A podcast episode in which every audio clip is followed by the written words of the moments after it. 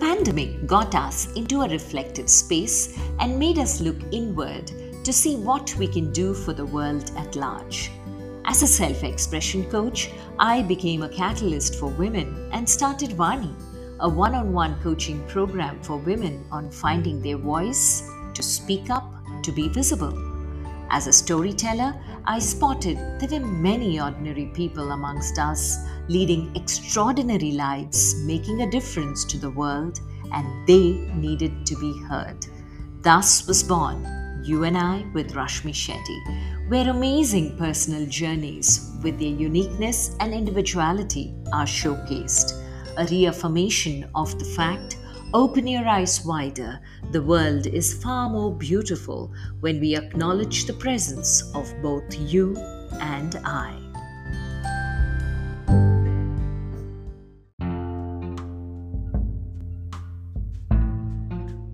Our guest today is Coach Sahar. Sahar helps individuals to make better decisions and lead their life with purposeful clarity. For those who want to master their untamed mind and develop the art of emotional, social, and spiritual intelligence, Sahar is the go to clarity coach. Through her coaching interventions, training sessions, and residential retreats, she handholds one towards self awareness, health, fulfilling relationships, career growth, and spiritual well being. Working closely with business leaders, CEOs, coaches, trainers, healers, and therapists. Sahar believes she is blessed to empower the change makers to enable well being, growth, and healing in others. Apart from coaching and training, she has amazing retreats on self discovery and mindfulness, tapping into your ultimate potential and write your book. Listen in as Sahar shares her amazing journey. Hi, Sahar. I'm so thankful you have agreed to come on You and I with Rashmi Shetty. The first thing that I want to know is what was Pretty Sahar like as a little girl? The life of little Sahar to the Sahar, the clarity coach, the healer that people know today. So if you can take us on that journey, it'll be awesome. Hi, Rashmi. Thank you for having me. Such a pleasure to be here. Yeah, so the little Sahar had physically similar kind of hairstyle. and I think I was a very observant child. And I had my naughtiness in a very different way. I wasn't a destructive child, but I had my ways of doing naughty things. In the sense, I would observe elders I would record their dialogues, and whenever they would say something which was contradicting to what I had heard before, then I would actually blurp, it out. so usually they didn't like me around when they were lying because I would, and I had a very sharp memory. So I would do that. And uh, Rashmi, it is interesting that size wise, I didn't grow. Like I could wear the same outfits my mom had bought me when I was three or four year old, when I was actually in class seventh also. So I had remained so tiny and short and yeah. And then what I remember is that I was very fond of reading and numbers. And even probably from the age two or three, because my dad taught me how to read. And my first book was of George Orwell, you know, the animals. So I was reading as a zoo. now I understand it, mm-hmm. but that time. And uh, yeah and i became a parent to my parents very early. So i think i didn't have too much of a childhood childhood thing. I was always a responsible one. But then i was a little cunning. Like if i would have a fight with my elder brother i would really trouble him. And then when i would realize okay now this is a point of no return and he's going to really hit me or do something I would sit down and I would start pretending I'm crying. And he's so cute and kind. he would start hugging me. And eventually I would win the war. yeah, so I was a different kind of a child, I guess. Not a child childhood. I, I grew up too fast, I think. Oh, okay. And where were your childhood memories completely? Where were you growing up? Uh, and uh, where did you study? What did you study? How was all of that? Yeah, so I grew up in different schools and different countries. um, it's interesting that we traveled a lot because of my elder brother because he had a speech problem. So we were in different like we lived in london then we lived in germany. We came to india so many times in between.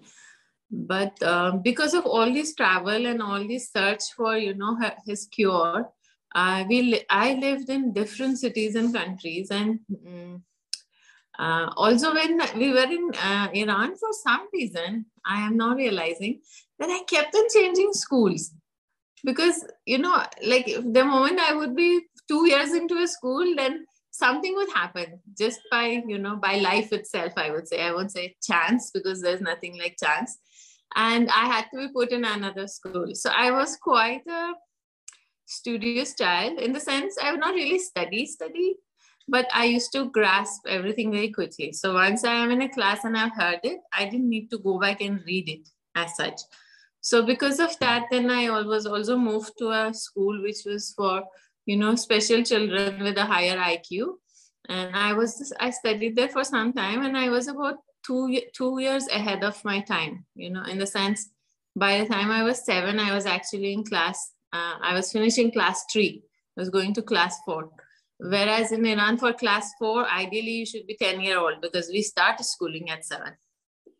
So um, and that was because of my dad. Probably he wanted that i should cover up for my elder brother. Not that he was not studying but he was a slower and he really wanted me to do well. And then yeah i studied many places.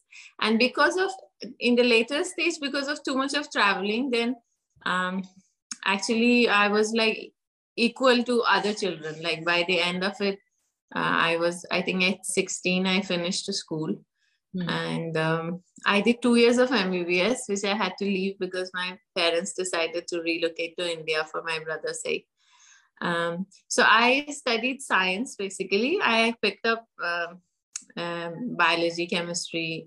But my my mom really wanted me to be an engineer, so she said, "No, you have to do physics and maths." So basically, I had all subjects. it was a chaos always. yeah, so it was yeah. That's what I studied. but you just told us that uh, you could remember all that you read once. Yeah. so you were the topper invariably in every class that you were in? Yes, I was always amongst the top three in not only in school but in state. Hmm. Uh, I um, graduated from school like 12th by with um, 98.9 percent, hmm. where I had all the th- all the subjects like physics, maths, chemistry, bio, and and I would also top in any other activity which was of my interest. Hmm. But if something was not of my interest, then I was put there. I would just not perform. I would zap. so I would not do it. Yes, in many I think best I would describe myself as a very stubborn child of life. I used to be. I'm not. I'm not affirming it now. so looking back now, Sahar, and uh, seeing that little Sahar who was brilliant in uh, just retaining all that she studied, changed schools, but was able to be amongst the top and uh, was very clear that she would listen to everyone and still have her way you call yourself a clarity coach now. You are an energy healer. You're a clairvoyant. So you do past life regression. There's so much you do and so much you know. It's always a pleasure listening to you because there's something you leave us with. So where did you collect all of this, Sahar? How did life take you and where did life take you? You're an author as well. So yeah here is one person who's a bundle of so much. You definitely are a blessed person for sure. But where did each one enter your life as you progressed? Yeah, so I think uh, I call myself a wanderer, but now that you spoke, I feel probably I've also been a collector. I've been collecting a lot of stuff. And you know, from childhood, I um, I whatever I would learn, it was not that I would just learn it because I had to give an exam. I would learn it to apply. Like I remember, you know, we used to do physics in class 10th and then we had just learned about the law of spiral, right? So we had to go for an exam, and everyone saw me walking towards the narrow side of the spiral, staring going up. And they were like, Why are you doing this? You know, there's so much of space.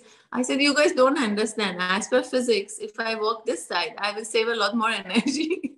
so I can do a better business of wow. the game we are going to play, you know? So I would actually, yeah, I would actually apply whatever I learned. And the things I could feel that I cannot apply them, like botany I just couldn't manage to understand. You know, I would barely studied it to get through because my dad was a little strict. I mean, a lot strict with numbers and all. So we had to get a good percentage. But I think, yeah, I have been collecting and then I have been applying, and probably that's my gift because I could do so many things where um, whenever I was doing something, I was reading, I was studying, observing. I'm a very observant person. I observe it and I don't observe everything. Right? I have, I have, I'm very selective in my observation. I observe moods, behavior, consequences of the actions, the tones of the voice of people. You know, I am observant in that way, very human and mind and emotion. When did you realize you're all of this? When did you start uh, realizing this? I, Rashmi, quite recently, actually. I never, like anyone else, I never believed that I had a gift. Mm. I never believed in myself, to be very honest. I shouldn't be saying this as a clarity coach, but this is the truth. And I want to say it because, you know, if I could do it, anyone can do it. I want to be that example that, you know, oh my God, she did it so possibly. So I grew up with a lot of disbelief in myself, actually, because I come from a family where, um, you know, something, I don't want to use the taglines, you know, but something with the mother. And um, so I only learned not to trust myself because of whatever inputs I was receiving from the environment. And from the father, I was receiving environment of believe in yourself, you're a blessing, you are a child, you know, whatever. so it was a lot of conflict within me to whether should I believe in myself? Is it really true or is it not true? You know? So quite recently, in fact, mm, once in 2017, when I went into uh, I, I decided to go to 90 days of silence but because a very dear friend's father fell sick with stage 4 cancer and they wanted me to heal. So i broke it at 72 days. So once there i realized certain things. And then again mm, i would say the whole of 2021 was actually a beautiful self discovery for me. So yeah quite recently. But now when i look back i'm glad because all the things that i felt they were distractions and they were the things that i was wasting time energy or made me very different from the other people. You know you want to belong you want to be a part of the group you want that you because my peers would always say there's something odd about you. How can you not have a boyfriend till you know let's say 20 how can you not even have read let's say mills and boons ever? I've never read it and I used to feel like maybe I'm in the wrong place or something is wrong with me.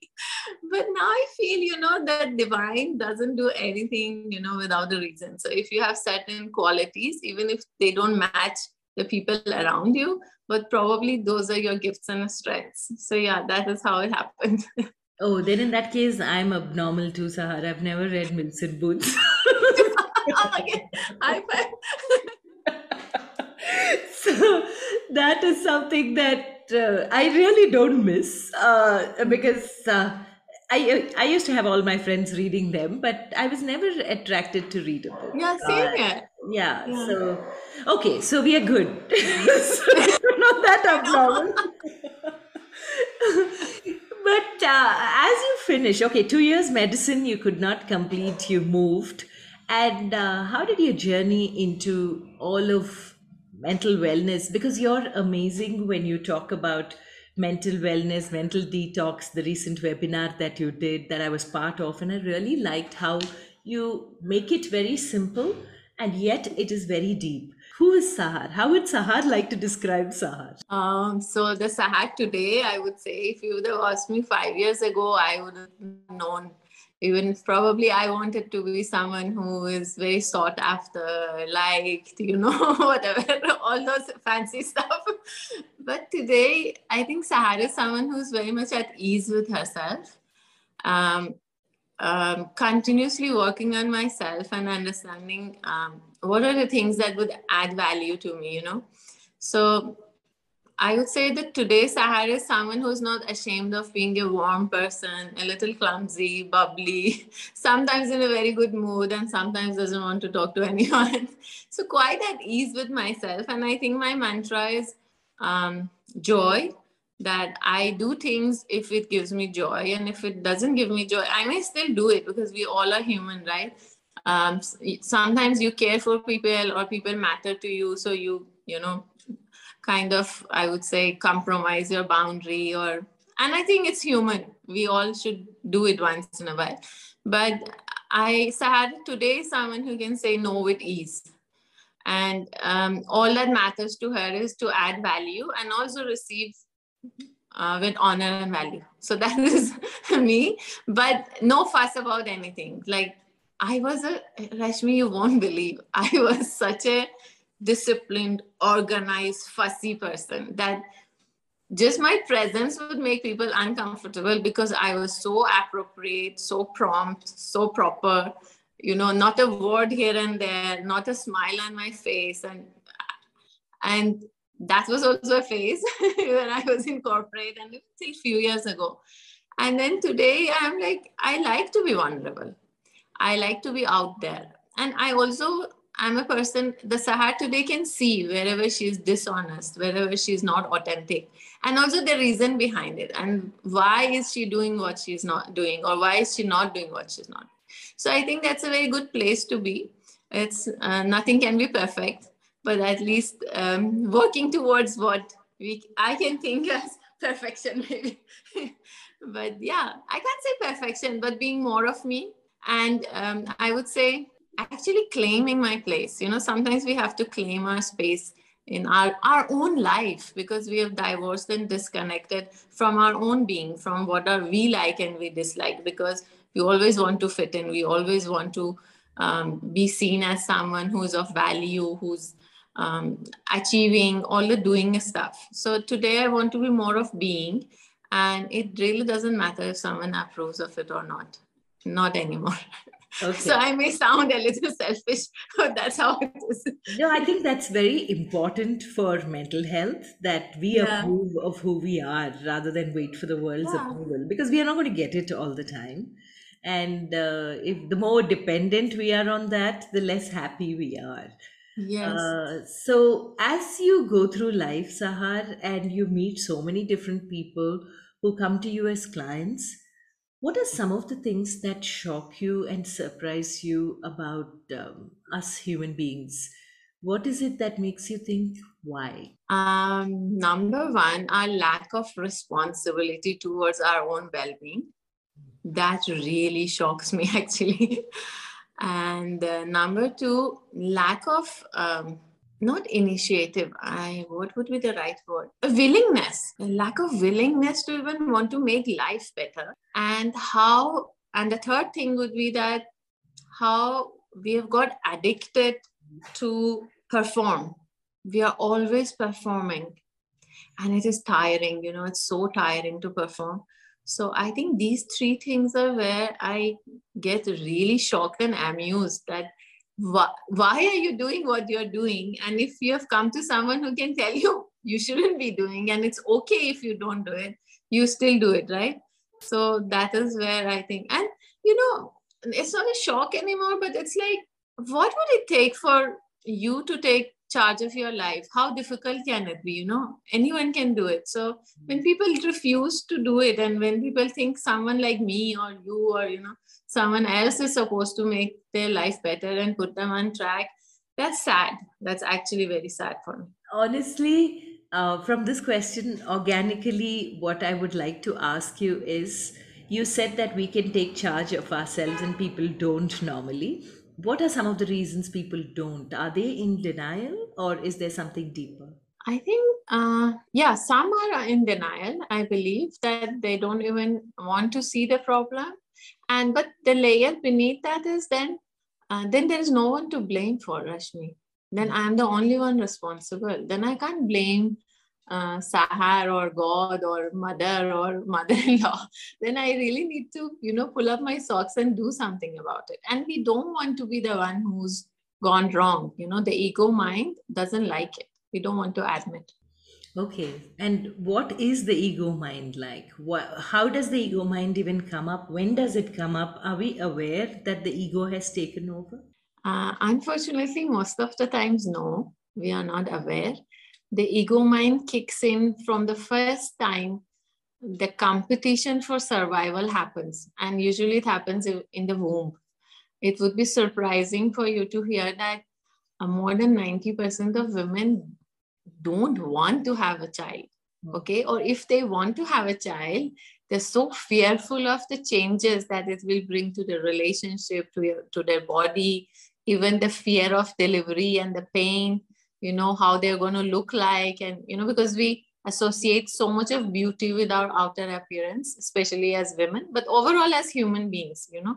Why women think that way is because men have given that kind of advantage to women who look better right? So it's a it's a very interwoven complex.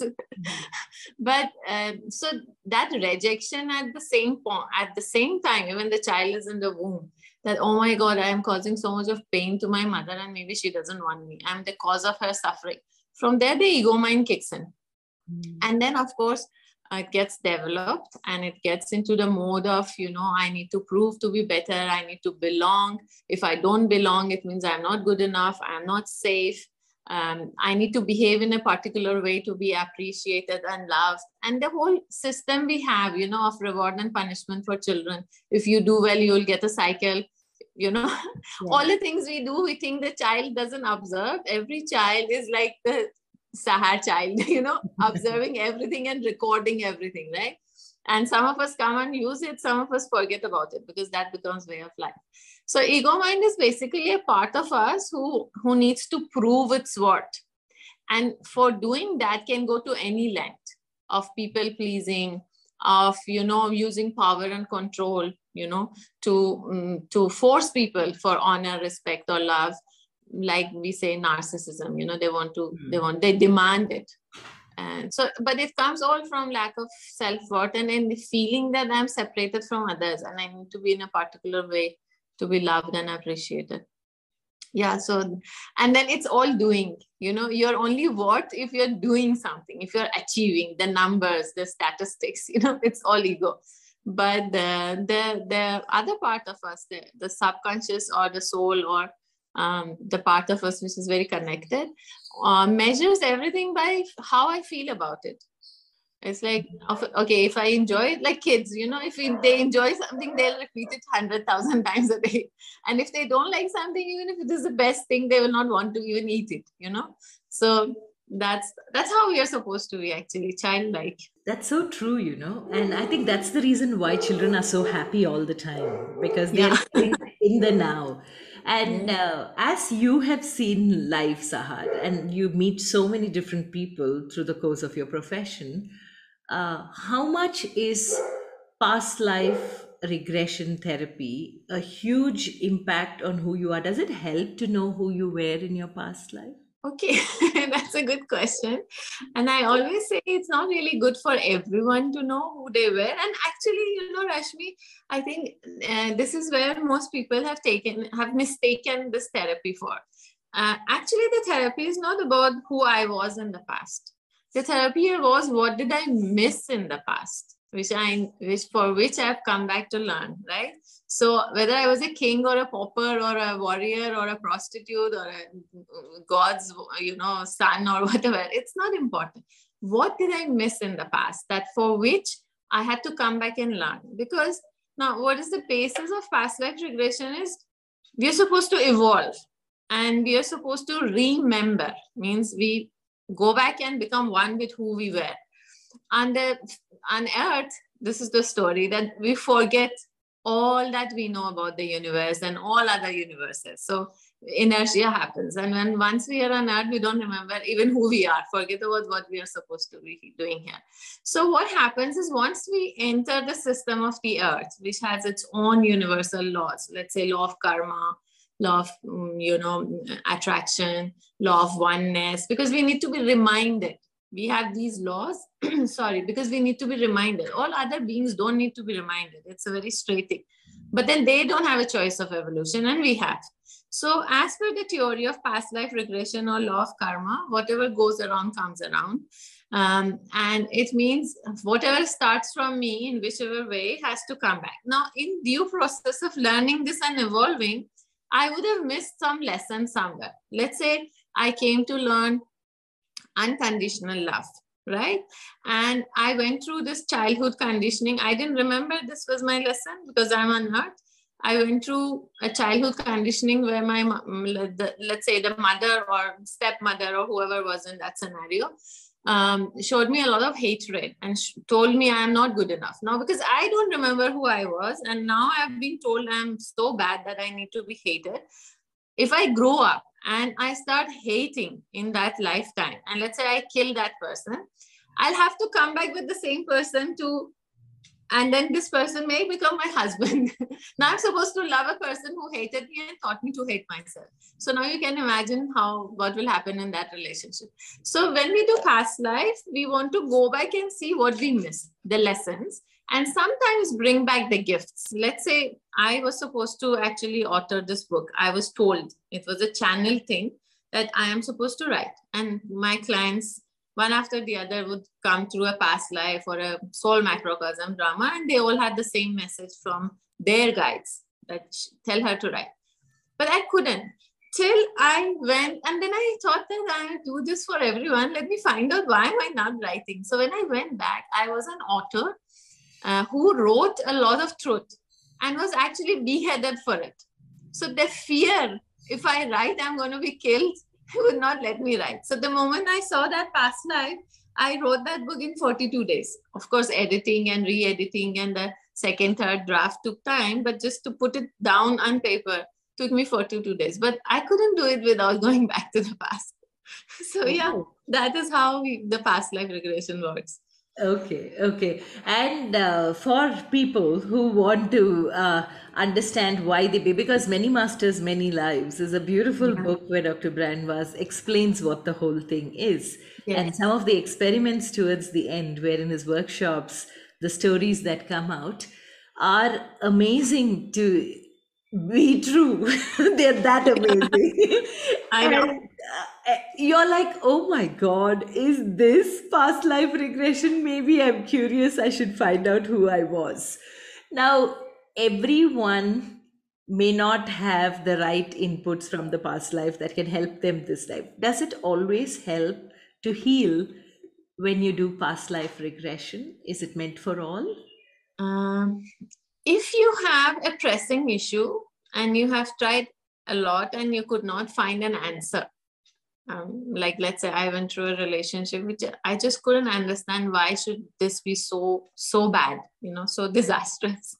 So then i i did all my homework i researched i tried everything and i couldn't. So then i had to i went and saw a pastor. So i always feel that if you're just curious then no you should not because especially if you don't have a therapist or a seasoned therapist with you then you should not. Because whenever we open a lifetime we open let's say if you lived 80 years in that lifetime we open the whole 80 years. And now if you're curious and you just want to know who you were you open all the wounds of that life also the things that were wrong how you felt at the loss of a loved one what happened. But because you know that and you don't have actually an objective and a purpose of doing it. You're just opening your life and it's like open a wound and leave it there. So obviously it's going to become a problem. But if you have a pressing issue and um, and your therapist should decide whether you need it or not. Like a lot of people come to me with wanting to see past life but i recognize their issue is in the childhood. They don't need a past life for that. So then i suggest inner child to them so in that case yes. And then but it is important you know people uh, even though dr brian weiss is my mentor and i have a lot of regards but i feel you know just listening to an audio and doing a past life is not a great idea because when you're working with a therapist you've already discussed things. And when you're in the altered state of mind she is in her conscious mind. She can apply logic or he can apply logic and realize where all the links are missing and then guides you to all those corners and clear all the webs so that once the session is closed, it doesn't need to be revisited. The wound is clean, clear, the stitch back, and just put aside. You don't have to go there for the same issue again and again, right? So I feel it is good, but it should be done the right way because it's not really past life tourism. it's like really therapy. And I say we are the soul surgeons. We are going to cut your soul. So if you don't let someone cut your body, you should not just let someone cut your soul just like that, right? so yeah. Wow i love the word soul surgeon. And uh, talking about the soul meditation is something that a lot of people went into when they got into Yeah. mental well-being. Yes. and uh, so everyone's talking meditation but not everyone knows how to lead people into meditation. It's become the buzzword the fancy word whose meaning has been very loosely put by each one and defined by the number of people who practice meditation. So, yeah as somebody who has seen mental well being as part of who you are and uh, what you are, I loved what you said that 2021 was completely reflective for you.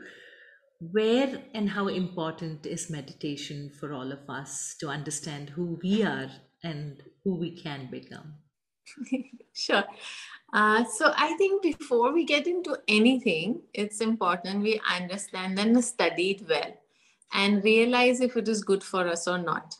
And if it is good then what system of it is good? Because there is we are 7 billion people and we have 7 billion way of processing information and maybe actually more because there are other beings who are also on earth but they are not in body right? So we are actually 28 billion if i want to really tell you the stats so then there are 28 billion ways of doing things right? Including meditation.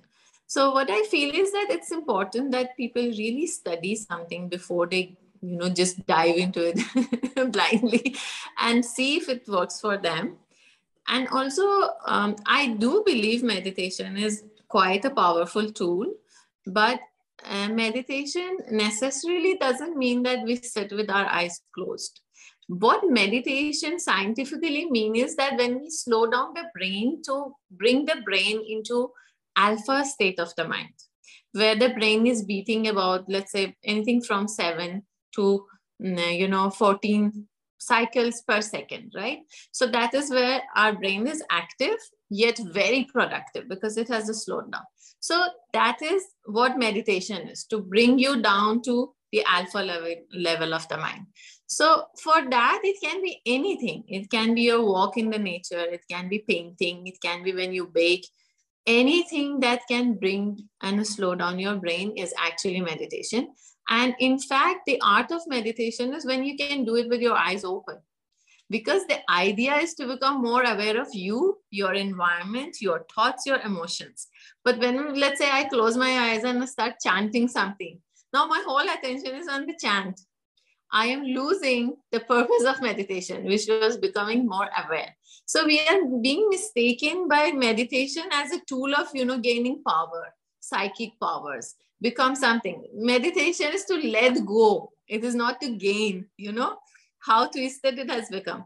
So anything which helps you to let go is meditation. And scientifically, especially if you're sitting with your eyes closed and you are focusing, let's say, on your breath, how much ever you meditate is should should be proportionate to two things. One is your age. Let's say if i'm 40 then i should be meditating not more than 40 minutes. If i do more than 40 minutes i'm harming i'm putting this practice out of balance right?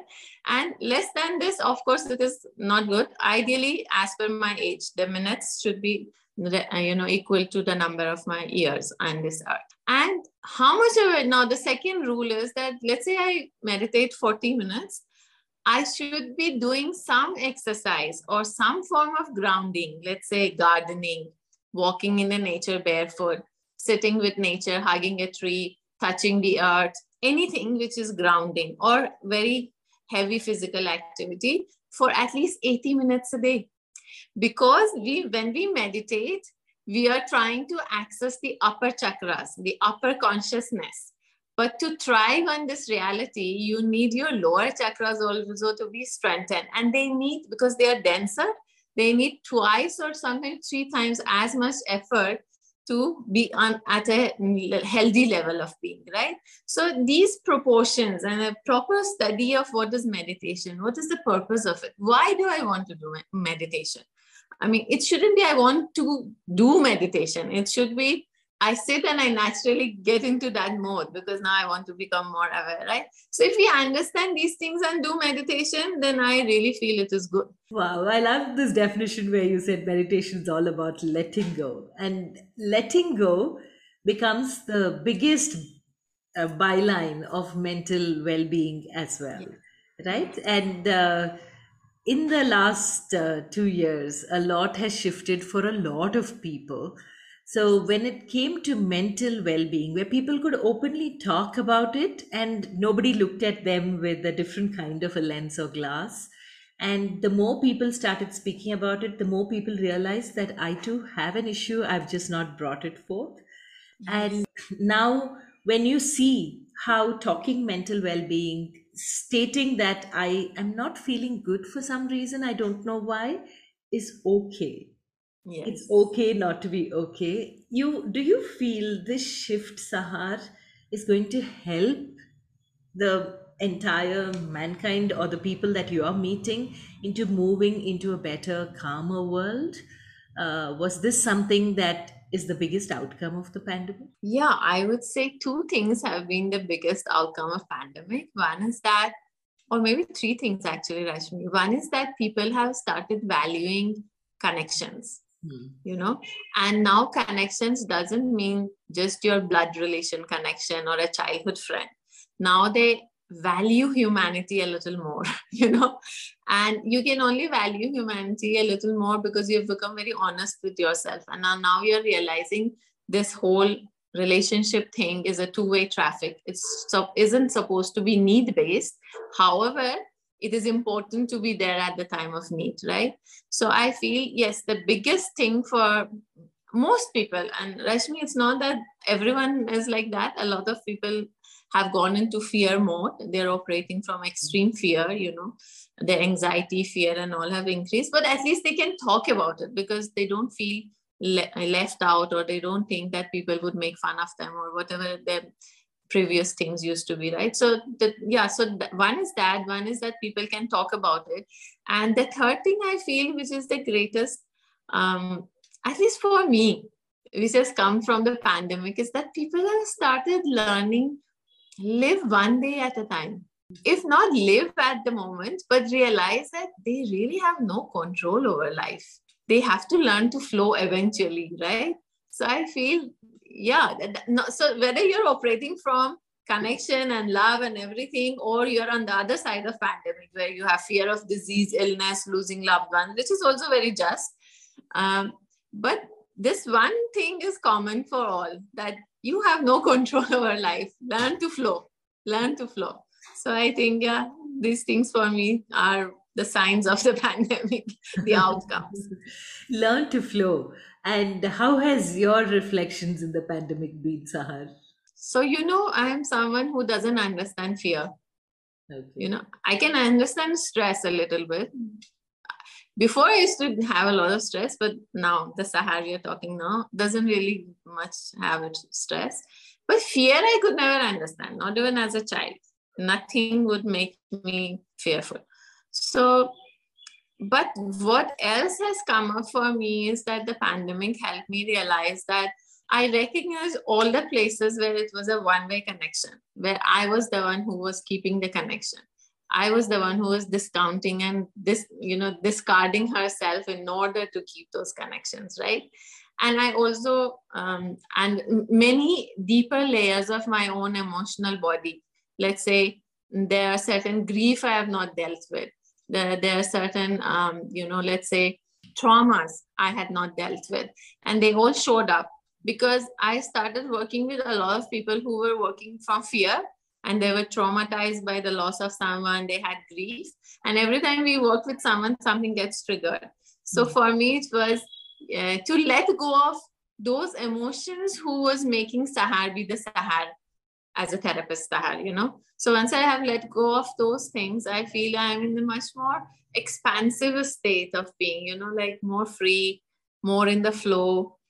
uh, kind of quite uh, in surrender mode, I would say. And that is one of the most beautiful modes to be in, the surrender Yeah. mode, because there's nothing you are taking control of, and uh, Yeah. you're just being. And I think Yeah, being is the best place of being. I know. so difficult to explain what does Yeah. it mean really, right? Because it's supposed to be experienced. Yeah, exactly. Uh, I know with all that you have shared and what you have seen, there are many life lessons that you take. But can you share three, the top three life lessons that you'd like to leave us with, Sahar, uh, which you think have really influenced you and made you who you are? Uh, yeah, so one would be uh, never compare yourself with anyone, whether in personal or professional space. Uh, mm, just be you. There's no competition because no one can ever be like you. Second is that wherever we are, we are at the best possible combination the universe has could have brought us to. So even if it feels ugly or painful, this could be the best. And the reason for that is I'm not shooting my mouth because I'm a coach, but there is a logic to it.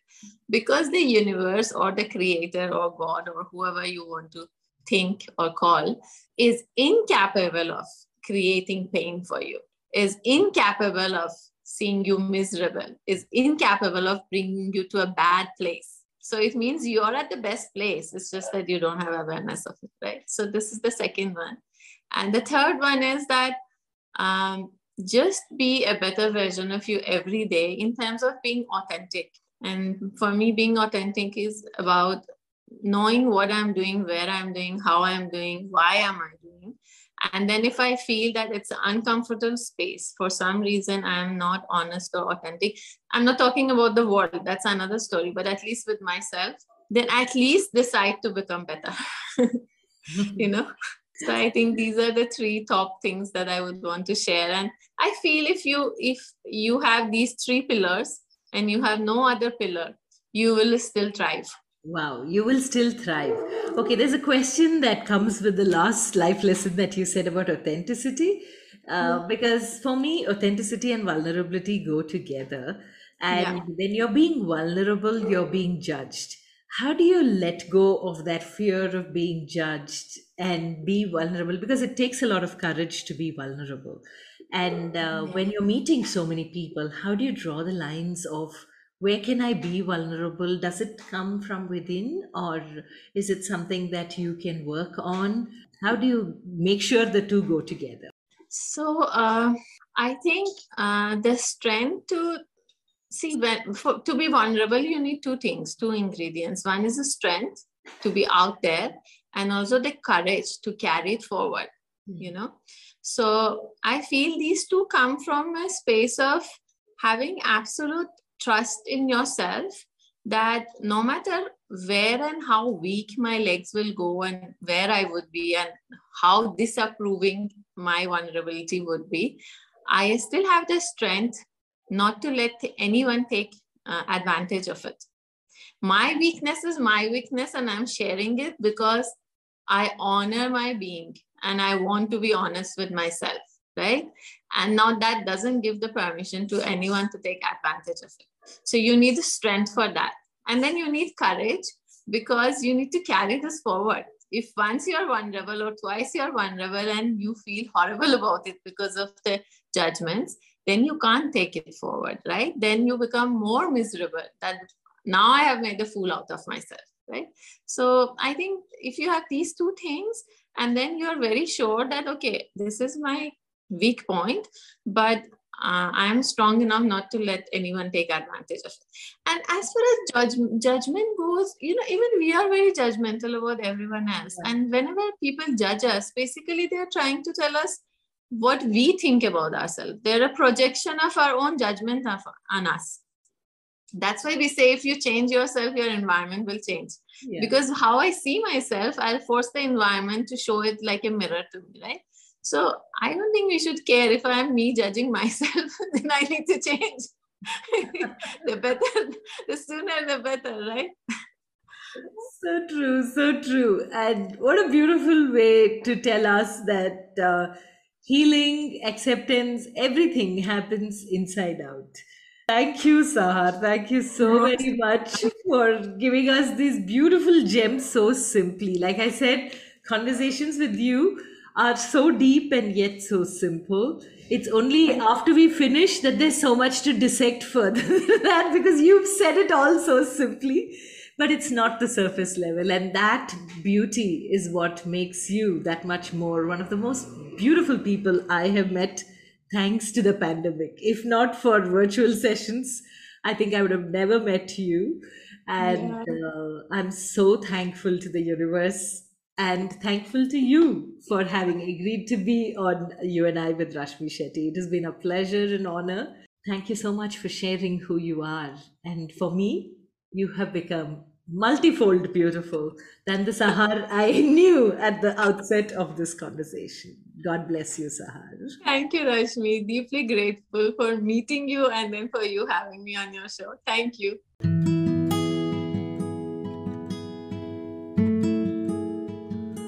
With that, we come to the end of this weekly quest of You and I with Rashmi Shetty. Do let us know if you know people who make the world beautiful. Write in to rashmi.thethirdeye at gmail.com. That is R A S H M I dot T H E T H I R D E Y E at gmail.com. Come, Let's explore this amazing world together, both you and I.